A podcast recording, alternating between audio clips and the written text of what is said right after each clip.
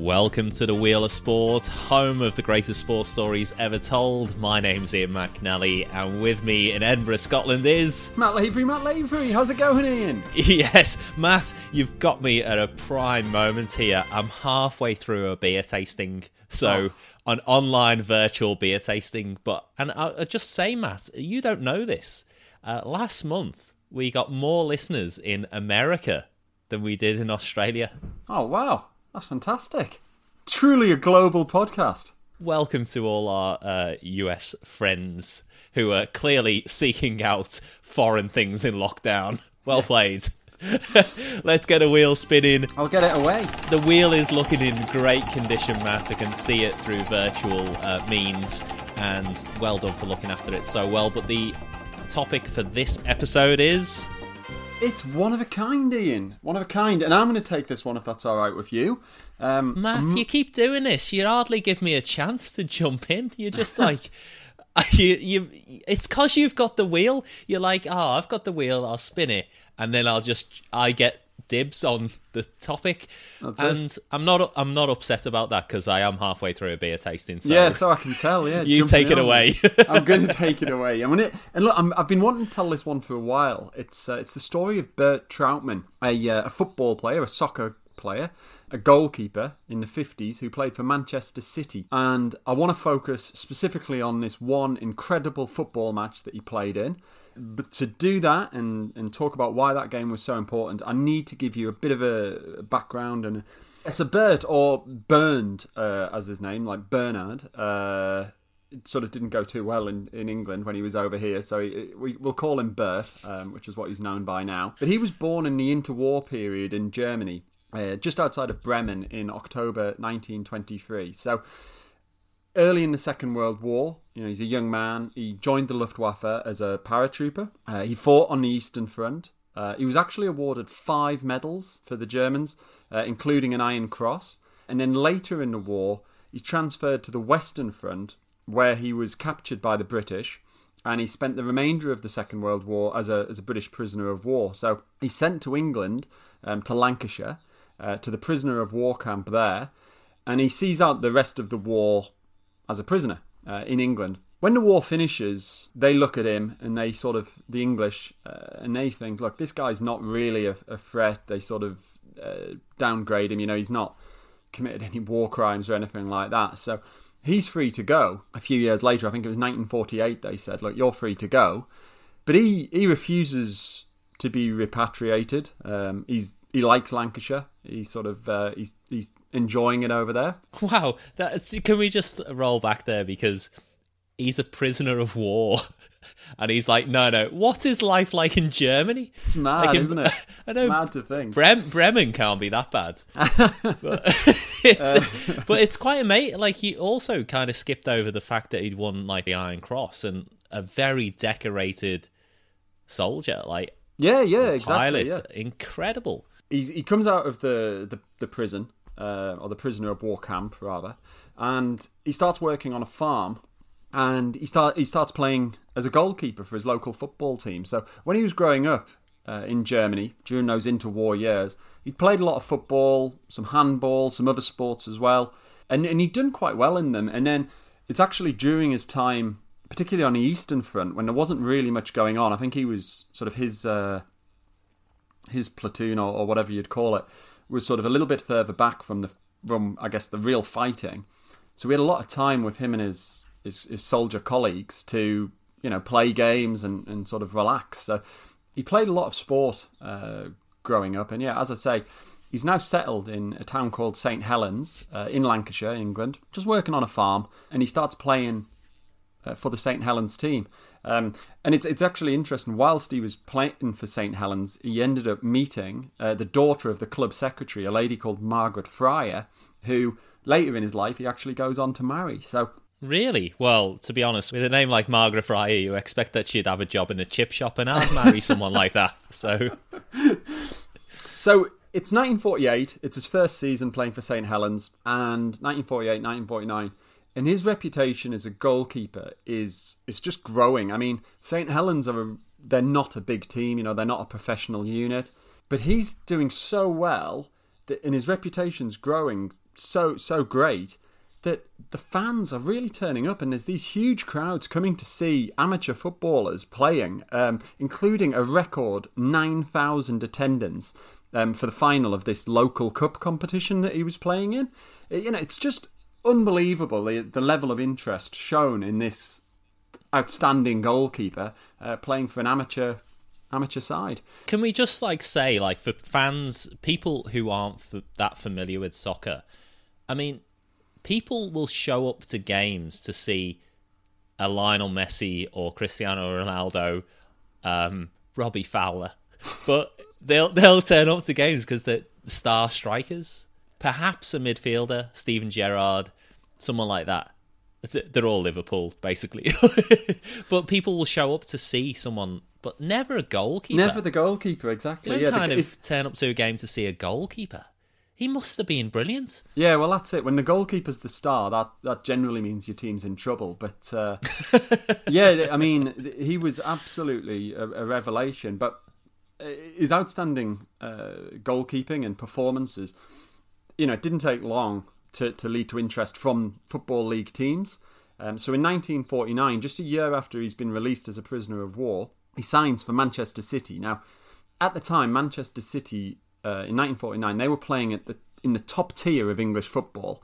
So back then, that was called the First Division, and that's I'm trying to think of what the equivalent would be today, and it's probably like signing for Manchester City today. Actually, you know, they're they're at the very top.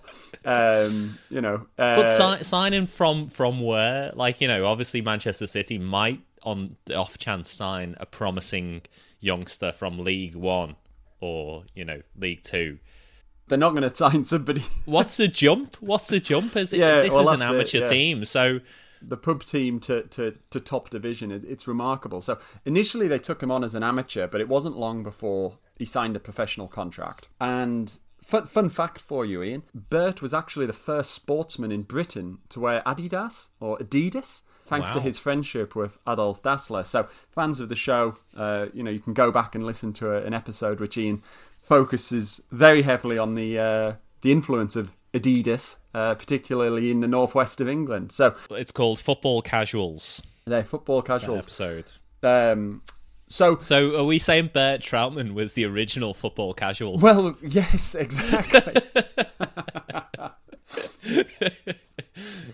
Not only has he got a name that sounds like he's a fishmonger and his wife works in the chippy, this is the best bloke. yeah, he's bringing bringing Adidas to he's, the northwest. he's a trout man. he's married to a friar and he's got Adidas on. Amazing.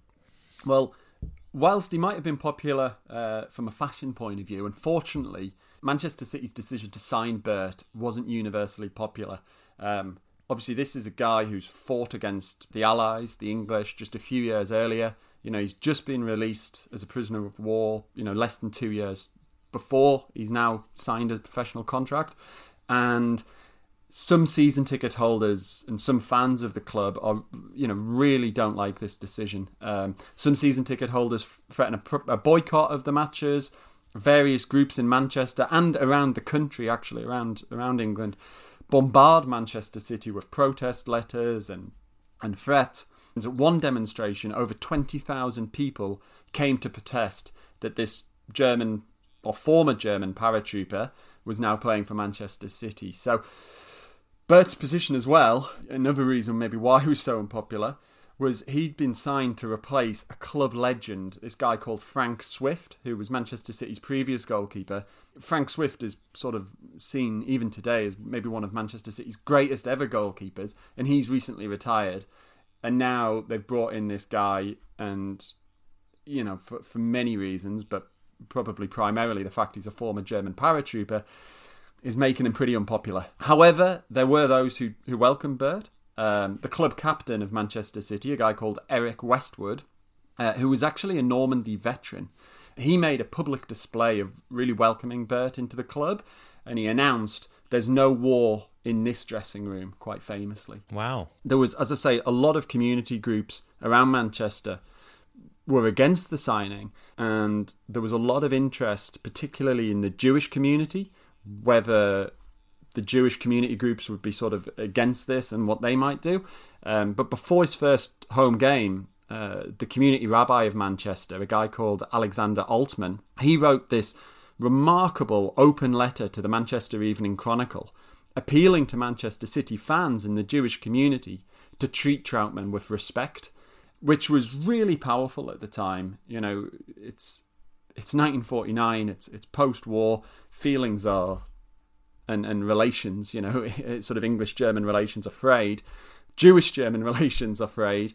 Um, so for the for the rabbi of Manchester to come out and sort of write this letter, really appealing to to respect, um, was was really powerful and, and really important. So I, love Matt the way you've very modestly described that German Jewish relations were frayed. Well, I, like I think I think it was. Uh, it, I mean, what makes it remarkable that letter that was written was I felt a little emotional about you telling me that just then. All of these years on, I can't imagine what how it would be when the emotions were so raw. Yeah, exactly. Straight yeah. after the war. Well, that's it. I mean, I don't want to overstate it. You know, we, we all know um, what went on, and it's it's atrocious. But at the same time, I think I'd rather focus on the compassion and the forgiveness and the understanding shown by the rabbi and the positives, rather than sort of uh, yeah, absolutely try, trying to attribute any anything else uh, greater to it than than this one guy.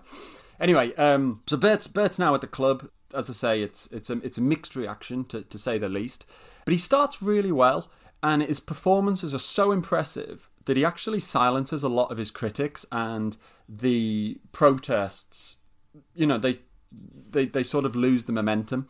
He starts to become accepted for being a good goalkeeper which is i guess all he ever wanted to be right? You know that's that's what he's there for. That's his job.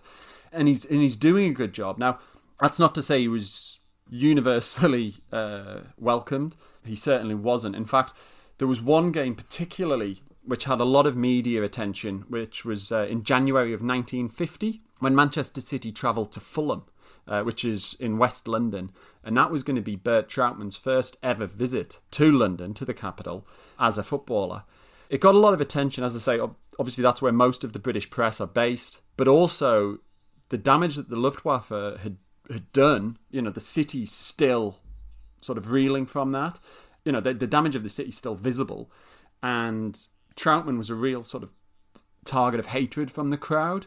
They were yelling things at him like, you know, you're a Kraut, you're a Nazi, to this guy who's who's just really there to try and, trying to keep goal. There's a real atmosphere in the in the stadium of anti Bert Trautmann feeling, uh, based around his nationality. At the time, as well, it's worth mentioning, Manchester City were really struggling in the league, so they were expected to suffer a heavy defeat. But Trautmann has an amazing game, you know, string of saves meant that the final score was actually only a narrow 1 0 loss, or a 1 0 win for Fulham. So City only lost by one goal, which nobody saw coming. And at the end of the game, Trautmann actually received a standing ovation and was applauded off the pitch by both sets of players. You know, he'd done that well. He perf- uh, they still lost, but he performed so oh, well. Both sets of fans, was it? Uh, yeah, fans and players. Yeah. yeah. So wow, it's um, it, it just goes to show this guy was, you know, winning hearts and minds by his, but just by his performances and his determination to just be a good goalkeeper. He must have been a really nice man. Yeah. Like to take that level of abuse and vitriol and and still go to the belly of the beast and still show up shows remarkable resilience and yeah. uh, a, a, emotional intelligence which is probably beyond most of us. Yeah, well, that's it. I mean, the guy, the guy certainly was determined and, and as you say, resilient. And and and you, you'll hear more about his determination when we get to the match that I'm I'm keen to talk about. As I say, City was struggling uh, in in 1950. They obviously lost that game to Fulham. They lost more matches, and they actually ended up being relegated despite Trautmann's impressive performances. So they were sent down to the second division. Uh, in 1950, but they came straight back up into the first division after one season out of the league. And throughout the 1950s, after their uh, promotion following the, the previous relegation, they really start to develop into one of the stronger teams in the country. They've got Bert Trautmann, and he's becoming and establishing himself as one of the best goalkeepers in the division, but but probably in the world as well. He's absolutely fantastic, and his his reputation by 1952 is spread to this point where a German team Schalke uh, offered a thousand pounds to sign him, but Manchester City refused that out of hand, saying he'd be worth twenty times that much. You know, so he really is establishing himself as a, an important part of a, an emerging and developing team. Despite that, though, despite his uh, reputation for being a, a, top goalkeeper of the era, he never actually played for Germany, uh, which is which a bit of a shame. Um, he did meet with the German national coach Sepp Herberger uh, in 1953, but he explained that because Trautmann wasn't living in Germany and therefore wasn't always going to be available for the German fixtures, and obviously travel and political implications basically meant that he couldn't be considered unless he moved to, to go and play in Germany, uh, which Trautmann didn't want to do. As I said, he's he's married to an English uh, lady, and he's just really enjoying himself over there which which again unfortunately meant that he missed out on the 1954 World Cup, which Germany won. And, and this is still the era of West Germany. West Germany, yes, Germany, exactly. the, the, Cold War. Yeah. So getting around Europe at this point is probably a little bit more problematic. Exactly. Um, potentially for a, a, former Luftwaffe pilot. Yeah,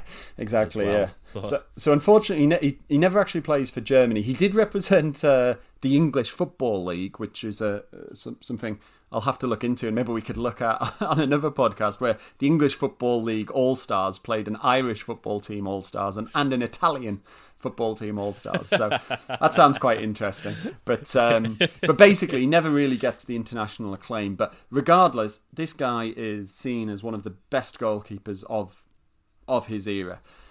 And in 1955, they reached the FA Cup final, which is particularly at that time one of the greatest and most highly celebrated trophies that uh, you can win, particularly in England.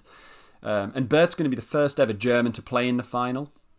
Now they're facing Newcastle, and Newcastle were a strong side who'd won a lot, sort of in years building up to that. And Manchester City lost that game three one. There was there was some nerves, and also they went down to ten men due to an injury because back in those days, as you might know, Ian, there was no substitutes for injured players. So Manchester City lost a player to injury, had 10 men, and yeah, Bird ends up receiving a runners up medal.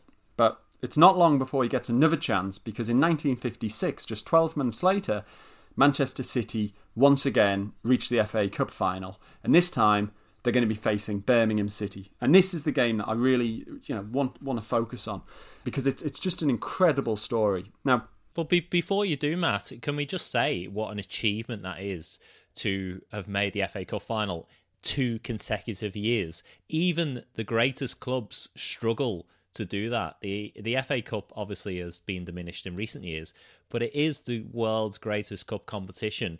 Any local FA registered team can join in the FA Cup. Over a thousand teams enter the FA Cup per year that's an extraordinary achievement. Yeah, to, to be there two the years in a row is is two rare. years in a row, and um, now now he's become the second German. Yeah. to be in the FA Cup. exactly, exactly. Um, and and this time he's actually coming in. Uh, another accolade he's just re- uh, received. He's actually won the Football Writers Award for the Footballer of the Year. Now this is a great individual wow. achievement. You know, all of the football writers, all of the British press will get together and they all get a vote for who who's the best footballer they've seen that year. Now, that is still an achievement to this day um, to receive this uh, this individual award. But it is so rare to give it to a goalkeeper. You know, it's normally, as you said, a striker or a midfielder, somebody who gets the fans going that tends to win these awards, or you know, some top goal scorer. For a goalkeeper to be winning it is really, really unusual. So it just goes to show you, bearing in mind this is 1956, how far he's come or how far um, he's been able to build relationships. Only six six years earlier, seven years earlier, he's been getting booed and, and, and threatened, and you know sections of the media have been against him, and now they're voting for him as their footballer of the year. Um, and he was the first ever goalkeeper to be commended in this way. I mean, as I say, it's rare for goalkeepers to get it now, but he's the first ever one. So just goes to show you how good this guy is. And two days after picking up the award at the ceremony, he steps out onto the Wembley pitch for the match that's going to gain him worldwide acclaim. As I said, in 1955, nerves had and injury had affected Manchester City, but this time, you know, it's their second time there. They're a lot more composed and a lot more confident, um, a lot calmer. So, City score an early goal to take the lead, um, but Birmingham equalise shortly afterwards, and the match remains level until midway through the second half, when Manchester City score two goals in two minutes to give them a 3 1 lead. There's not long left, so 20 odd minutes left, and Birmingham obviously are fighting back. And Bert's goal is just under increased pressure from the Birmingham forwards. In the 75th minute, Bert dived at an incoming ball and he collides with Birmingham City's uh, forward, a guy called Peter Murphy. And it's it's a really nasty collision. And, and in this, Murphy's knee connects and, and really hits into Bert's neck. And it's, it's a nasty impact. But in those days, as I've said, there are no substitutions allowed for injuries. So Bert decides to carry on, even though he's dazed and he's in pain. You know, he, he there's still 15 minutes remaining in this game. He's the goalkeeper. He's an essential part of the team, and he decides to play on. He defends the goal. He actually goes on to make some crucial saves, particularly against Murphy again in the dying moments. And Manchester City hold on. Bert protects his goal, and they win the game 3 1. And Bert is absolutely seen as the hero of this game because of the series of saves that he's made to protect his goal in those closing minutes. And it's it's remarkable because of this injury that he's received, you know, this this impact on his neck. And after the match, he actually said that he, he felt like he was in kind of kind of in a fog, and he's obviously in pain. And you know, you can see footage, and if you're interested, you can look it up. You know, every after every catch or every save he makes, he stands up and he's he's his his head's at a funny angle and he's holding his neck. Uh, but you know he'll dive around or he'll catch the ball, and then again he's sort of holding his neck and he looks really awkward and really uncomfortable just in his gait and how he's moving. I mean, to the point where it's, it's worth mentioning they've won the game. Get, they go up to collect their winners' medal, and Prince Philip's there handing these medals out, and and Prince Philip actually comments on Bert Trautmann's neck and its crooked state. Oh, thank God for that. I thought you were going to say he'd made some other comments, no, no. Uh, some horribly racist comments. Look, Thank goodness his comment was about concern. yeah, on this occasion, he said the right the right thing. um, but yeah, so it just gives you it gives you a sense. I mean, you know, you just would have what this is a dignitary who's just popping, handing out medals, but to to him, even just in those seconds, it was clear that there was something wrong with Trautmann's neck. But Trautmann's not too worried. They have a, a banquet that night, sort of a post match celebration, uh, and he, he attends. I mean, he's unable to move his head, um, but he still goes thinking, oh, it's, it'll be okay. He, he actually went to bed just expecting the injury to, to heal with a bit of sleep and a bit of rest. But the next day, the pain's still there.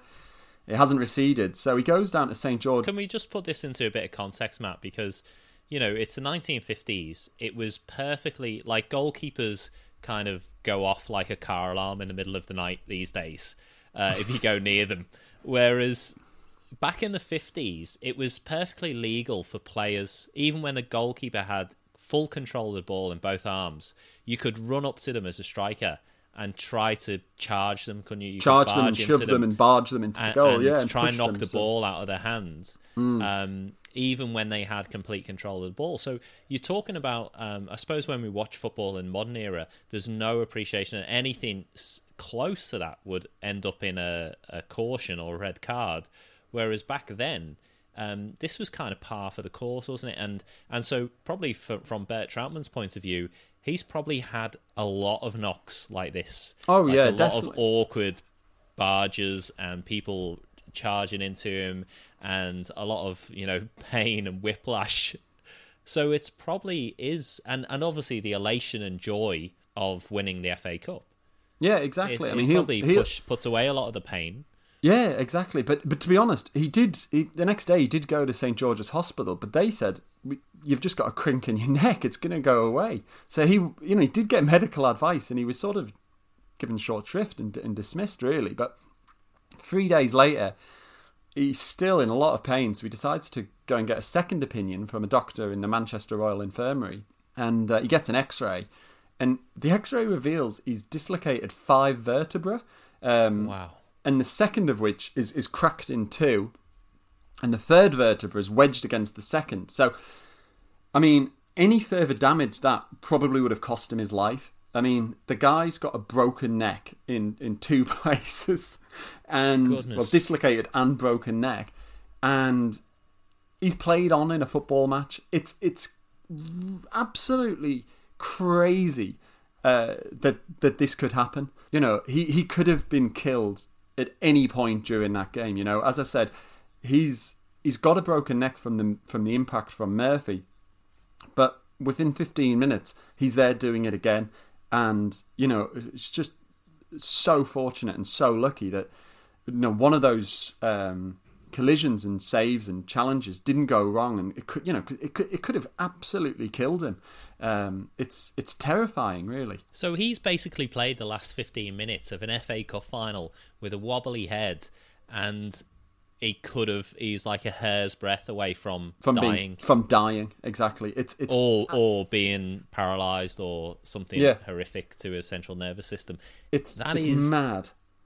That is crazy, considering one of the modern Manchester City players got upset because he didn't get a birthday cake. Yeah, Honestly, I mean, Yeah.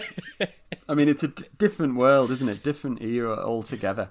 Um, what what a incredible like the fortitude of the man like you know everything you've explained about him kind of explains why he's the type of man who with a broken neck would just carry on just keeps going. you just know, keeps going. he's been through so much adversity and sure enough he did uh you know uh, fly planes for the wrong side but you can't do anything but admire this man and it, it you know strikes me that you know there's been some um players and coaches over the years you know who maybe didn't win a lot in the game. And you know the phrase comes about you know that players certainly senior players who are well decorated in a sport they say to junior players will show me your medals. And if Bear Trautmann, if you sat next to him and you said, "Show me your medals," and he got out an Iron Cross and five Luftwaffe medals, you go, "All right, mate, you win." yeah. Well, he's uh, no, he's. I mean, he's he's he's certainly well. De- well, look, he's decorated in the football sense for sure. But it's not just that. You know, he's obviously he's uh, he's got the Iron Cross as I mentioned at the at the start. But in 1997, Trautmann actually received the Order of Merit of the the Federal Republic of Germany. But he's also in 2004 appointed an honorary OBE for his work in the Anglo-German relations. So this guy is, you know, quite probably the only person to have received an OBE and an Iron Cross. But yeah, it's it just goes to show, like, you know, it's it's that theme. You know, he's he's received abuse because of his you know, basically where he was born. You know, he was born in Germany, so he fought for the Germans. I, I, I don't think it was a case of, you know, particularly making choices. Um, it's it's what happened. But he, you know, once the war was over, he really wanted to just get on with his life and be a footballer. And through his performances and through just doing a good job, and you know, obviously this remarkable uh, event where he's played on with a broken neck you know, I think that inspired a lot of British people and made them realise like this guy's actually he's quite inspirational and he's quite a cool dude. You know, we don't need to be saying these awful things to him. So it's it's it, to me that's uh, that's I guess his real legacy, the fact that he was able to really help rebuild those British German relations um, after the after the war, Uh, and and on the, on the football field, as I said, he's he's recognised as sort of one of the the, the greatest goalkeepers of his generation, of his era, and um, you know a lot of the the goalkeepers that would have followed in the seventies and eighties, you know, talk about him as being their hero. A litany of them, and he really did inspire a lot of the the talent that that played in England. You know, the English teams of the of the sixties and seventies and, and and sort of beyond. You know, they they'd look up to him as their hero, which uh, which again I think is is really really cool. It is remarkable, and I think um, it's a cliche to say football makes a difference beyond football, but clearly here it is a case that he actually affected culture and politics and you know a, a country recovering from war in Germany and England and the UK and brought them together through football Yeah. and acceptance and putting a human face on it and sh- you know it that's that's an amazing thing i think also that sometimes we forget how good players are in their era.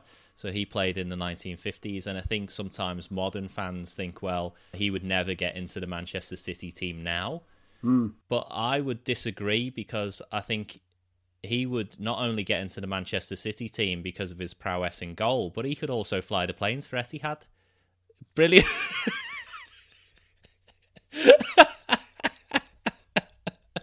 He was he was a legend. He, he played for the Manchester City for, for 15 years, 545 appearances. Um, his his career ended in 1964 uh, with a testimonial in front of a crowd uh, that was estimated to number about 60,000 people. Um, and he captained a combined Manchester City and Manchester United 11. Uh, Bobby Charlton, Denis Law played, Tom Finney, Stanley Matthews, Jimmy Armfield, uh, Ronnie Clayton. Yeah, it was, uh, you know, he was he was up there as one of the greats, and um, you know, it, I think you you, you don't win uh, an FA Cup or get to two finals and become footballer writers of uh, footballer of the year by the football writers. You know, if you're if you're not special, because it's it's unusual now. You know, it's, it's a hard thing to win. So, yeah, absolute star, one of a kind. That is that is a banging story, Matt. Well played, Bert Trautmann. What a legend. Uh, we'll see you uh, next time for another great episode. Thanks of The very Wheel of much. Sport. Thanks, Matt. Cheers, mate. what a conclusion. I can't say it often enough. The way I was treated from being a POW via St. Helens Town, via Mancunians, via people of Great Britain. I'm more English than German, yes, even though I was born German.